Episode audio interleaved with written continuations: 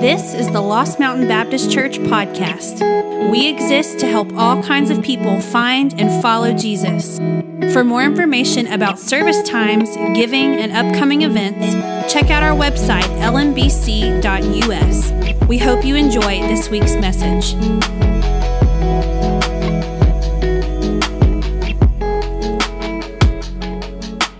Well, it's not exactly the setup tune we had in the last series, but it uh, it will work. It will work.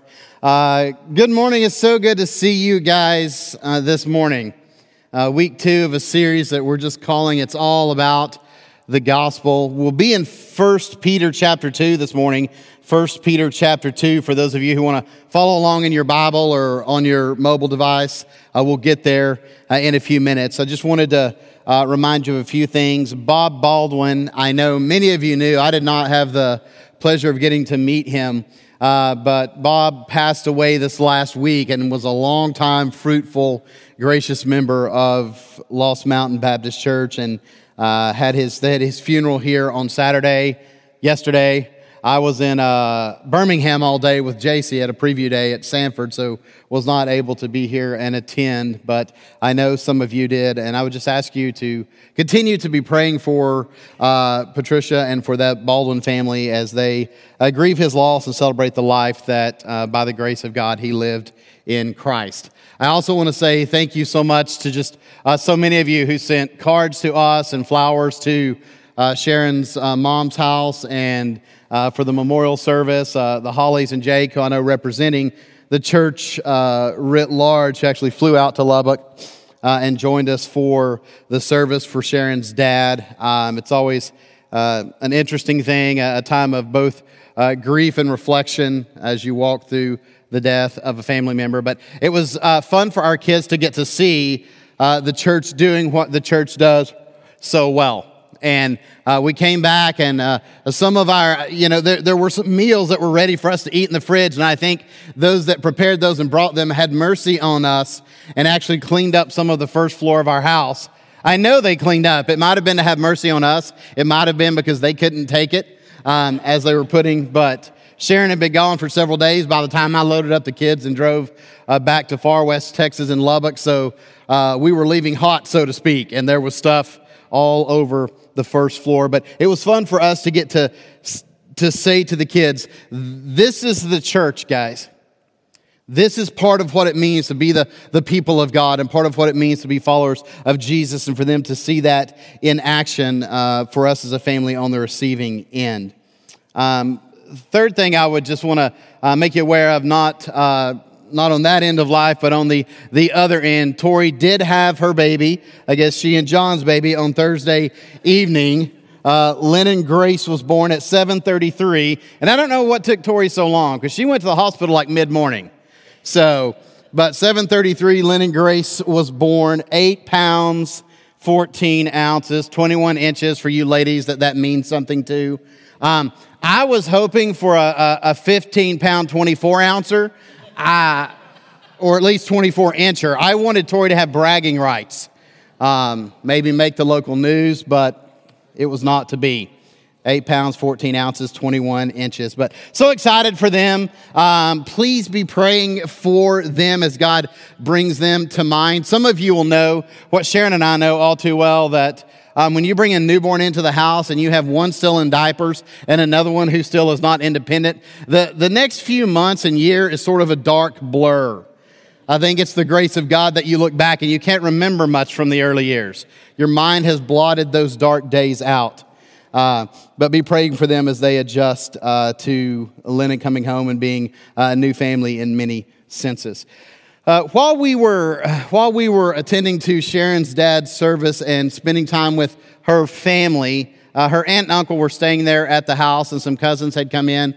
And one of her adult cousins asked me, uh, and her uncle chimed in too, very curious, said, Hey, what are you seeing? They're very active in their church in Sherman, Texas, north of Dallas, and said, Hey, what are you seeing in, in your church and kind of in churches across the United States um, as a result of COVID 19, the pandemic. How are you seeing that affect the church? And we talked some uh, about many of the different ways that we're, we're seeing it affect. The, the largest of which, especially for urban, metro, and suburban churches, uh, the vast majority have seen uh, quite a substantial decline in attendance from what they had in the pre COVID year or two to now. Uh, almost all have declined uh, 50 to 60%. They're, well, they're back up to about 50 to 60% of where they were before. Um, and Sharon's uncle asked me, he said, You know, why do you think that is? And I said, I, you know, I don't know. There, I think, are a lot of answers, a lot of reasons for that. I think um, at all times, those of us who've grown up inside our, our own culture as Americans are, are one narrow step away from understanding Christ's church through the same uh, capitalistic lens that we understand everything else as simply a service provider that, re- that provides us religious services instead of other kinds. And we attend just enough to say we uh, go there and we give a little bit when it's convenient, and then we receive uh, religious goods and services. And I think there's a portion of people that that was um, their lens, no matter what they would say, that is the way that they understand and relate to the church. And so when COVID hit, uh, and they found out, oh, I, you know, I can still give three, four bucks a year and uh, jump in online every once in a while, and you know, and I kind of get my religious goods and services. Uh, they just decided to stay home and they'll drop in whenever they want to online. I think uh, there were quite a few others, especially in Western contexts, who were never believers to begin with. Um, right? Church was just a habit uh, in their life. And when it was no longer a habit in their life, there was no longer um, any desire or any intention of gathering with the people of God. What I do know is that when regeneration in a heart happens, when a heart goes from from being dead to being alive by the power and the glory of Christ and the gospel. Um, over time, and quickly this, this begins happening, there is a driving desire to be with, to gather with, to talk with, and spend time with other believers, other men and women who are followers of Jesus. Um, but one of the things uh, I said that I, I think contributed a great deal to this that we've been seeing for years is that there's a great amount of disillusionment and discouragement in the lives of many confessing Christians, as well as inconsistency and un- unfaithfulness in their lives uh, toward Christ Himself, toward the body of Christ, that I think is there because we have a tendency to over individualize and minimize, over individualize and minimize the purpose and power of the gospel. I want to say that again. I think there's a lot of disillusionment and discouragement in the lives of many confessing Christians. I know that's there because I hear it on a regular basis and have for years and years and years. Well, I, don't believe anything else, but this is not what I thought it would be, and, um, and so on and so forth. And maybe you've said that I have felt that in the past as well. That results in a kind of inconsistency and unfaithfulness that I think, when we look at it, really is deeply rooted in an over individualized and minimized view of the purpose and the power of the gospel. So last week, Jake talked about the gospel as incarnational that you and I most often come to faith within a, a, some kind of relational context. There's often the Word of God and, and followers of Jesus involved in our redemptive story, our account of how we came to faith in Jesus Christ. That you and I best grow and experience the transforming power of the Holy Spirit in a relational context as we are relating one to another with brothers and sisters in Christ. And we best, um, we best reflect the image of God and we best live out the mission and ministry that God has called us to in a relational context. That there is a sense in which the good news of Jesus Christ runs along the rails of relational connection. Where Christ is at work, he is always creating a community. Where Christ is redeeming individuals, he is always redeeming them into the gathered people of God. The gospel is incarnational. This morning, we're going to talk about the truth that the gospel is holistic. The gospel is holistic. The chief concern of the gospel is not simply to redeem individual men and women so that they might spend an eternity in the presence of God as the people of God. That's part of it. But when that's all you and I know about the gospel, we have over individualized it. We've lost the story of God and what God is doing redemptively in human history, and we've minimized the power of the gospel. We think it starts and stops with us and with what happens to us and me after I die. That's only part of it. One, the gospel deals with all of who I am and all of who you are. Not just who you'll be after you die, but everything that you are and hope to be today and everything that you are not. The gospel deals with us as a whole, as the church. The gospel speaks to that. This is what the gospel produces are local reflections of the people of God that bear his image together to a broken and watching world.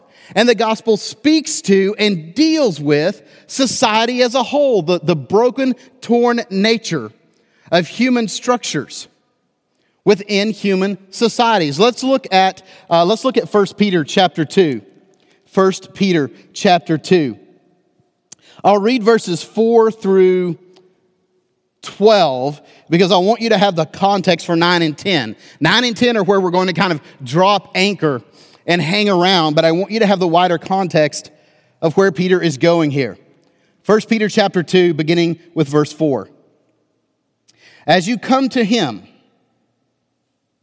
that is Jesus, the living stone, rejected by humans, but chosen by God and precious to him. Let me pause there um, because we're not going to spend a lot of time uh, uh, around these uh, wider context verses, but I want to take a minute here and say, when we talk about this living stone, you'll see the phrase cornerstone here uh, in a minute. This is reaching back to some Old Testament language, to language that Jesus used to refer to himself within a temple context that, that first century Jewish listeners would have understood. Um, the cornerstone is that, that foundational stone set by which the rest of a building is built and is built correctly and is built strong. And what's interesting here, commentators um, and scholars note, is that there seems to be two building agendas here. Peter says, as you come to him, Jesus, the living stone. So, what the, the non living, actual, physical, tangible stone, rock, that became the cornerstone for the temple, uh, where uh, Jews understood human beings and God to meet, heaven and earth to come together. Um, as, we're, as we're brought to Jesus, the living stone, the flesh and blood place and one by which heaven and earth come together and meet. He says, This stone has been rejected by humans, but chosen by God and precious to Him. There's a sense in which there are two building agendas going on. There's a human agenda that looks and evaluates everything through a human context and a human lens and what makes sense to human beings. And there is a divine agenda. There's what God's actually doing in the world and how he's doing it. Verse 5 says, You also, like living stones, are being built into a spiritual house to be a holy priesthood, right? So there's not just individual salvation happening. But as men and women are saved by God's grace, delivered from sin and darkness and death into new light and relationship with God, indwelled by the Holy Spirit, which when you take the New Testament uh, seriously and carefully, that's what it means to be saved. It's not are you saved, but do you have the Holy Spirit? the Holy Spirit lives in you, you've been made right with God. Your heart's been made alive by Him. And Peter says, as this happens, you're joined to one another. You're joined together so that all true followers of Christ are inevitably and eternally brought together into a living household, a family, the family of God. And Peter's kind of tracing this stone language from the temple, which they would have been familiar with, to Jesus Christ, then to the people of Jesus, the church, as the living manifestation of the risen Savior on earth now. The people of God as that place, not taking the role of the Savior, but reflecting what God has done through him. We, as a body of followers of Christ, being the people by which heaven and earth meet and reflect to the world around us the glory of God and the goodness of God.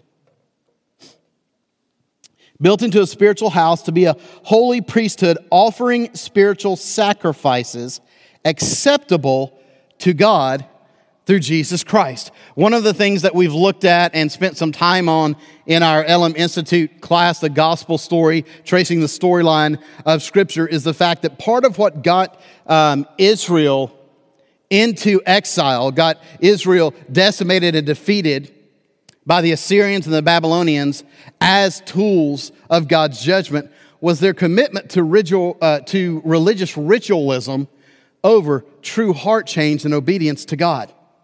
And Peter's making a specific uh, reference here to, to offering spiritual sacrifices that are acceptable to God through Jesus Christ. That there's been a change of heart. So you and I are not just religious people doing religious actions, but we're men and women who've been made right with God, and out of that right standing and right relationship with God now flows a life whose desires and values are, are being transformed. Does that make sense? The, the transforming of values isn't where it begins. Don't get those out of order. It starts with being made new. It starts with God coming after you and changing you. Then Peter reaches back and pulls up verses from Psalms and Isaiah and says, See, I lay a stone in Zion, a chosen and precious cornerstone and the one who trusts in him will never be put to shame. Now, let's pause here. When will those who trust in Christ be put to shame? Never. Never. Doesn't matter what culture says, doesn't matter what happens to us physically. Those who place their trust in Jesus Christ will never be put to shame. Verse 7. Now, to you who believe, to you who believe.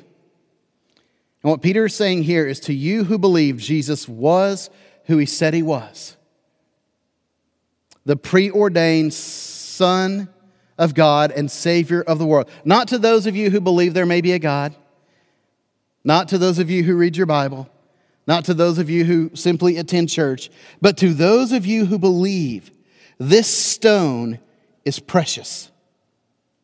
But to those who do not believe, the stone the builders rejected has become the cornerstone. Again, there's this dualistic view of a human building project and God's building project.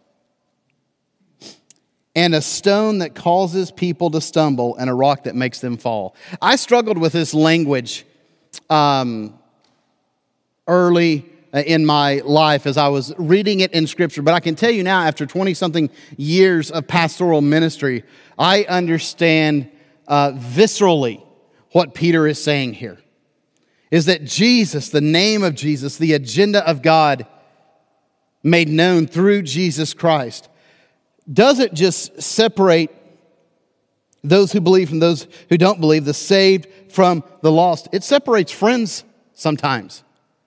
It causes division and struggles in marriages between men and women who, uh, for whatever reason or set of reasons, have found themselves unequally yoked is New Testament language for that, uh, which ultimately means a, a, a professing believer in Jesus Christ and a non professing non believer in Jesus Christ bound together in the union of marriage because your values will be different. Does that make sense? Right? Your worldview is different. Your understanding of, of money and relationships and the world and politics and races, that's all going to be different. And sometimes even within a marriage where you've got a sort of on fire follower of Jesus Christ and a somewhat tepid, lukewarm follower of Jesus Christ, there's tension and there's strife.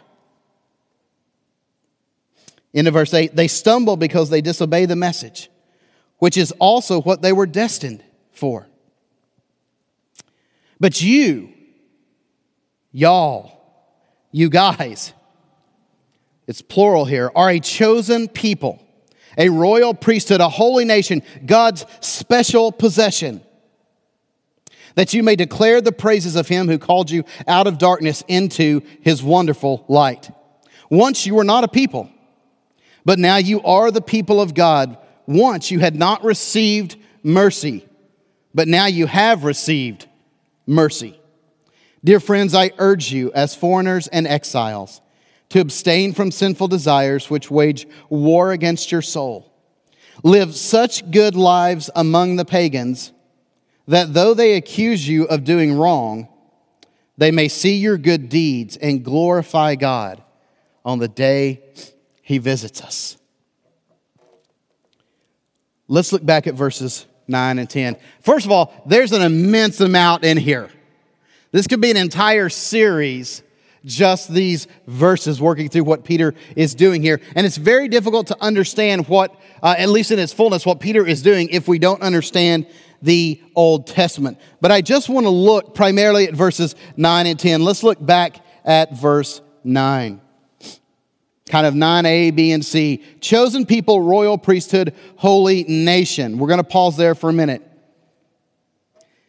Peter says the, the result of what God has done in our lives, in your lives, redemptively, is that you are individually and collectively together a chosen people, a royal priesthood, a holy nation. A chosen people, literally a chosen race. Genos is the, the Greek word there, the word from which we get our, our modern English word genealogy. Literally a, a chosen race. One New Testament scholar said uh, this about this passage here. Peter here makes the radical claim, the radical claim that those who believe in Jesus Christ whether Jew, Gentile, Greek, Roman, Cappadocian, Bithynian, or whatever,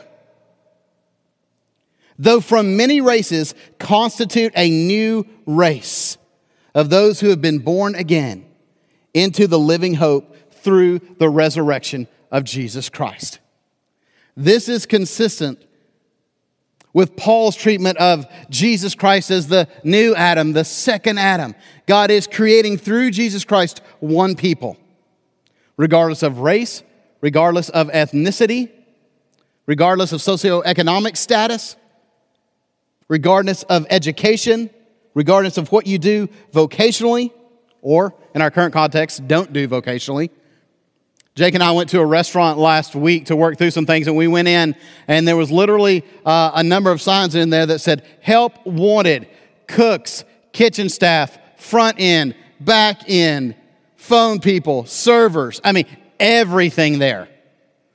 It's so crazy. Like after the pandemic, people didn't just not come back to church, they just decided that work wasn't very fun, and they weren't going to do it anymore.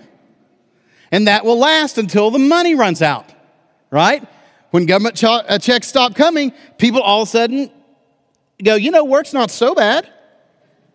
It's not so bad. And I will tell you, and this is for free, um, there's something intangibly, God, intangibly God ordained good about work. You and I are created to work. We're designed to labor and then to enjoy the fruit of our labor. I got to get back here because I'm going to get totally wound up on that. But what God is doing is creating a new people on earth. And wherever you travel, you will always, as a follower of Jesus, have far more in common with other followers of Jesus than you do with anybody else. And some of you who've been overseas, you've experienced that. When you meet another Christian, they're actually excited that you're a Christian. They don't assume or expect that you are. And it's a big deal to them. And there's an instant connection. I remember uh, being on vacation in San Francisco some years back with Sharon and her parents. I think it was pre uh, pre children. It was because my most vivid memory of it was we toured Alcatraz, and we were coming out the back of Alcatraz, going down um, kind of to the the seashore. And any of you who've been to Alcatraz know that the birds rule Alcatraz. They're everywhere and a bird flew over my mother in law and pooped on her hair and shoulder. And it was fantastic. Um, it was awesome. Um, everybody's trying to clean it, and I was taking pictures. Remember the little old uh, disposable cameras you'd buy at the store? You could, you know, click, click, turn them in, and eventually pictures popped out. Um, so I've, I've got, I've got visible proof. But I remember looking at San Francisco and even then encountering it as such a bizarre place, such a bizarre culture, and thinking, I could not live here. And as we were riding the little trolley thing around, I remember thinking, yes, I could. Yes, I could, but I would have to find my people. I would have to get here and find a gospel centered church where Jesus is exalted as king. And men and women are seeking to live out the gospel. And then I, I, would, I would have my place. I would have my place. Because what God is doing is carving out for himself a chosen people. It's not just about what he's doing in you individually. As you are saved, made right with God, you're saved into a people, right? He does care about what's going on in you individually. He is redeeming you as an individual sinner who has rebelled against God, who has spit in God's face and said, I don't want your way, I want mine, I want to be my own God, I know what's right and wrong, I want to live my truth, I want to live my best life now, and on and on. But He's doing more than that. And you're not just a new people, in a sense, a new race, literally but you're a chosen one. And this chosen language is very important. Peter opens his letter now. You don't have to look back, but he opens it to God's elect. God's elect. God's chosen. Exiles scattered throughout, speaking to um, Jews and Gentiles throughout the Mediterranean world. We see this again and again. And you hear this in Jesus. Let me just give you a few examples. John 15, 16, Jesus says, You did not choose me. You did not choose me. No matter what you said or what incantation someone led you in, you did not choose me.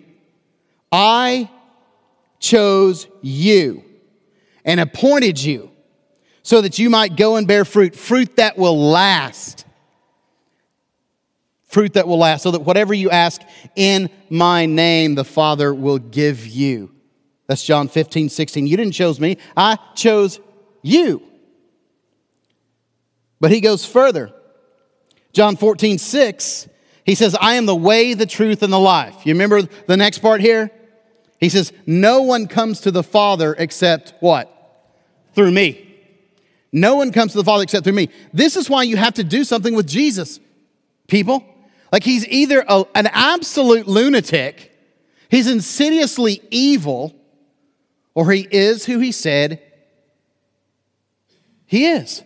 There aren't any other options. When he's going around telling people the only way for you to get to God, the only way for you to be right before the one who will judge your life is to come through me. I mean, if one of your friends said that this afternoon, like you would get them help. If, you're, if you went home and your spouse said that, man, maybe you'd put them down for a nap, right? And hope that they woke up in reality. We have to do something with Jesus. He says, No one comes to the Father except through me. But here's the thing He had already said in John chapter 6, verse 44, this No one can come to me unless the Father who sent me draws them and I will raise them up on the last day. So Jesus says, No one comes to the Father except through me, and no one has the ability to come to me except that the Father draws them. Peter understands this. He says that we are a chosen people. He also says a royal priesthood. A royal priesthood, and he's, he's reaching back again and pulling back part of that Old Testament reality and language. And there's a sense in which Peter, throughout his book, traces this kind of line. And he's not specifically talking about just the, the priestly category of people in Israel that mediated, um, in a sense, between God and Israel, spoke to Israel, and worked on Israel, uh, Israel's religious life on behalf of God, but also the calling that Israel had to be a nation of image bearers to the world and continued to fail in priests, Israel as a whole, the church. And that's what Peter's saying over and over and over here. The church, a royal priesthood. What does that mean? What does that mean? That means, among other things, that you and I are consistently speaking gospel centered truth and life to ourselves, one another, and the world around us. You and I are consistently speaking gospel centered truth and life to ourselves, to one another, and to the watching and broken world around us. We see this so much. If you are a, uh, a consistent reader of the Psalms, you'll notice that sometimes the psalmist is just speaking truth to himself. You and I need that. You and I need that. We need to hear the biblical truth that we're not sinners, we're saints who still sin, right? But the Matt Jeffries, who was only a sinner, defined by his sin, headed for an eternity spent apart from God in hell, was crucified with Christ on the cross. Through the grace and the mercy of God, through faith in Jesus Christ, and that guy is dead. And there's been new life. And this is the consistent teaching of the New Testament. So stop using I'm just a sinner as an excuse to just keep being a sinner. If you're in Christ, you're not, friends, you're a saint who still sins and still struggles. God help us. God help us. Walk with us. Stir up our affections. But we need to speak truth to ourselves. Yesterday, while on campus at Samford in Birmingham, we were getting a tour. It was actually one of uh, uh, David and Beth Conley's daughters, their youngest daughter, Ellen, who was ended up being our tour guide. It was so great, so good at that. Um, another young man who's a sophomore there named Harrison. And so they were taking us around campus during this preview day. It was also homecoming, so the whole campus was a madhouse. But we were walking, and I'm looking all around at everything and talking. Um, one of uh, JC's friends, our daughter's friend, uh, who she was good friends with in Texas, was also looking at Samford. So they had done that thing where teenage girls line up the entire orbit of the universe so that they're there at the same day, on the same time, in the same orientation group or preview group. So we're walking. I'm walking with her mom, and we're talking. Uh, and I turn, and there's this magnolia tree that's like 67 miles tall. Um, I mean, you got a four story dorm and it was taller than the dorm. No exaggeration. May, may not have been 67 miles tall, but it was taller than the dorm. And so we're walking, and man, I'm walking along, still alive. And I said, man, look at the size of that. Boom. And then I just planted into the ground. Um, what I didn't notice was that right between us as we were walking was a fire hydrant, and it had about five inches of, of ground just missing around it. I don't know what was there, but my boot went directly into that five inches. And I just went from still alive and talking about the magnolia tree to going, where's the ground? And it just, it wasn't there. And my foot just went down and I just went straight down to the ground. It was one of those things that it, it wasn't out of control, but it was a lengthy fall. It was like a 30 minute slow controlled plant into the wet grass in front of our body. Um, I got up and said, Man, I didn't see that happening. And, and, and of course, uh, the mom's in it. She's like, Oh, are you okay? Are you okay? Can I say, ladies, that until we get to the age where you have to check on us regularly, that's not what men want. We want you to laugh. That's what you do when a man falls. You laugh. I would have laughed at any of them if they had fallen, including Jenny. But I got up and I said, I hope enough of you saw this to laugh because it had to be funny. And then everybody laughed. But I could say about myself, I'm a loser who can't walk, right? Or I could say, I'm a guy who normally doesn't fall down, but happened to that day in magnificent fashion in front of a lot of people. Right? What, what you say to yourself matters. What you say to yourself matters. Speak gospel centered truth and life to yourself and to one another. Uh, I printed off just a, a, quick list of the 54 one another's that we find throughout the New Testament. I won't read them all, but let me read a few. This is, this is part of what the gospel does as it comes into our life. This is why you really can't be a Christian by yourself, right? Because the New Testament is filled with commands that can only be lived out in community with other followers of Christ. Love one another, be devoted to one another, honor one another above yourselves, live in harmony with one another, accept one another, instruct one another, serve one another, submit to one another, encourage one another. We are a royal priesthood speaking gospel centered truth and life to ourselves and to one another. and to one another. We are endlessly, eternally joined together in the redemption of Christ. And we speak gospel centered truth and life to the world around us.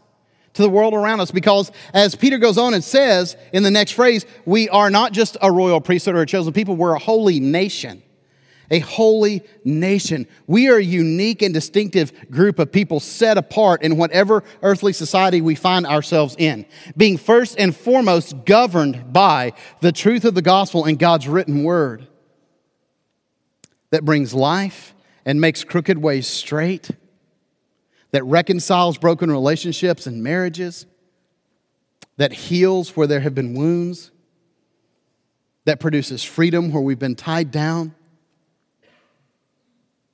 we are a holy nation. A holy nation.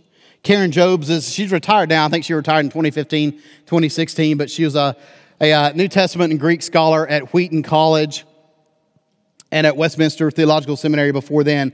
But in her commentary on First Peter, she, she says this that under the modern ideology that separates church and state, it is perhaps easier today to separate what belongs to Caesar and what belongs to God. You remember that was Jesus' only overt direct political statement.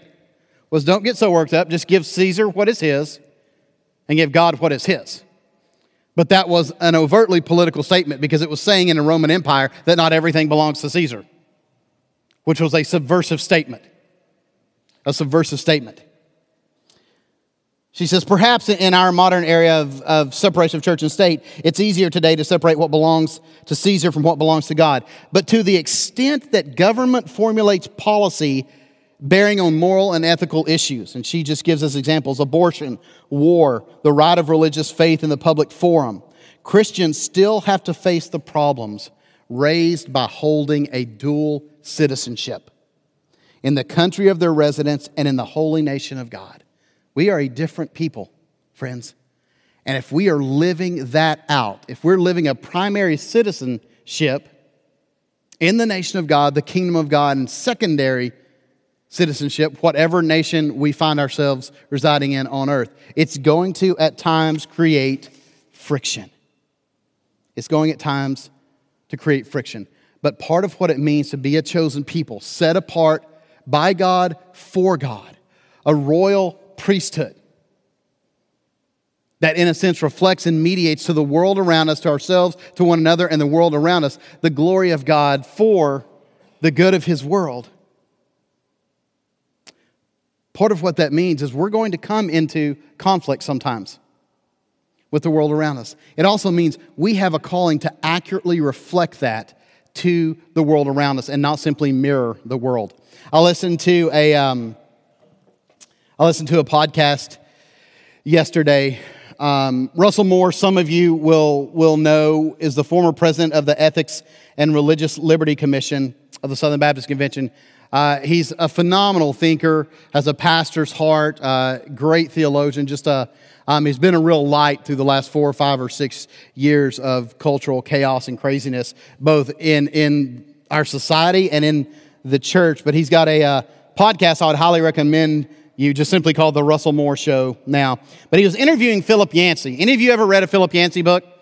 Anybody out there? Yeah, yeah. So Philip Yancey is a Christian thinker and, and author. He has a journalism background. But he's a kid who grew up in the Bible Belt, grew up in Atlanta, actually. And his books are a reflection of growing up in a deeply, deeply fundamentalist and hyper conservative um, church and background with parents that same way and his dad passed away early, and his mom just became more fundamental and more conservative. Um, and sort of the damage that that did to he and his brother. And, and in a sense, he's just very honest about his journey as a follower of Jesus in life, trying to um, come back to, to love and live in the context of and understand uh, the local church as, as God's purpose and plan on earth, which he, he has done. But he's you see you hear some of his stuff in the titles of his books. Where Light Fell is just a memoir. That's what Moore is interviewing Yancey about. But The Jesus I Never Knew is a, a fantastic book. What's so amazing about grace? Where is God when it hurts? Uh, the Bible Jesus read, which I would recommend to anybody as a great street level introduction to the Old Testament. Yancey handles the Old Testament very, very well in there.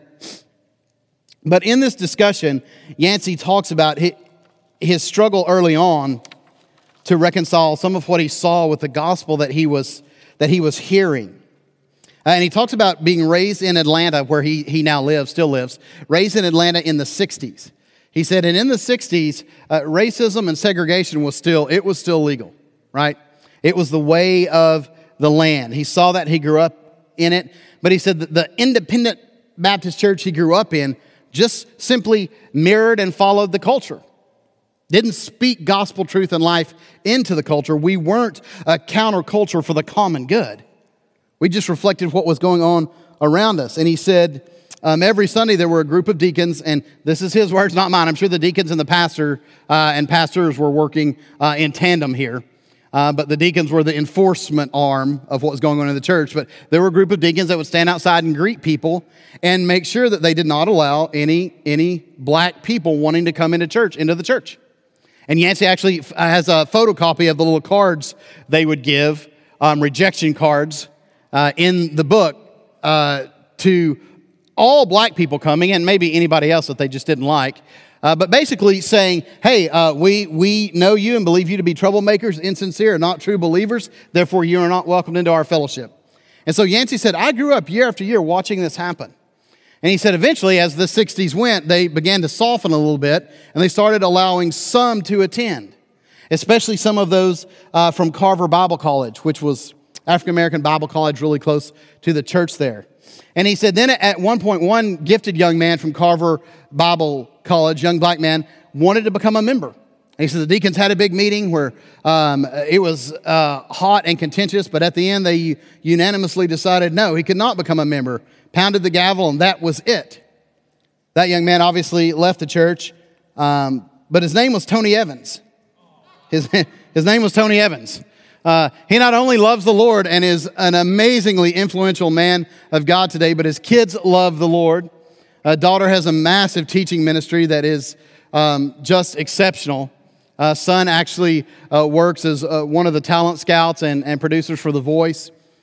Uh, and I, Yancey's struggle there was that instead of being a chosen people, a royal priesthood, instead of being a, a holy nation set apart, reflecting um, God's glory and his goodness that existed to declare the praises of the one who'd called them out of darkness and into light, they simply reflected the darkness around him. They over individualized and minimized the purpose and power of the gospel so that it was about them and their individual salvation, and that's it. But God has called us to so much more. God has called us to bring gospel truth into our hearts, our own hearts, day in and day out. He's called us to encourage one another and love one another and accept one another. As the band makes their way out here on stage and begins to, to get set up, I want our only response to this calling as a church to be, Yes, Lord. Yes, Lord. We're not afraid of a chaotic, crazy culture around us, right? We believe in the sovereign, providential power of God, that nothing is out of control in his world. And we're not going to shrink back and wither. We're not going to have this view of the gospel that just says, well, eventually, eventually, after I die, I'm going to be okay. We're going to carry the light out into the culture around us. We're going to love because we have the power to love in ways that the world can't. We're going to forgive. We're going to build one another up and let the world watch and go, I don't know what's happening, but I want some of what they have. That is what, for the first three or four or five centuries in the Roman pagan world, turned that world upside down. They could not understand the radical generosity, the sexual, sexual ethics, the love, the servant heartedness of the early church, but it created by, by God's design a curiosity in them that caused the church to grow and grow and grow and grow and grow even as the very empire that was working so hard to stamp it out declined and declined and declined and eventually crumbled. I hope that you and I will have a holistic view of the gospel that's much larger and much wider than many of us were taught growing up and many of us have come to believe because it will in time bring new power a new presence into our lives. Let's stand and pray.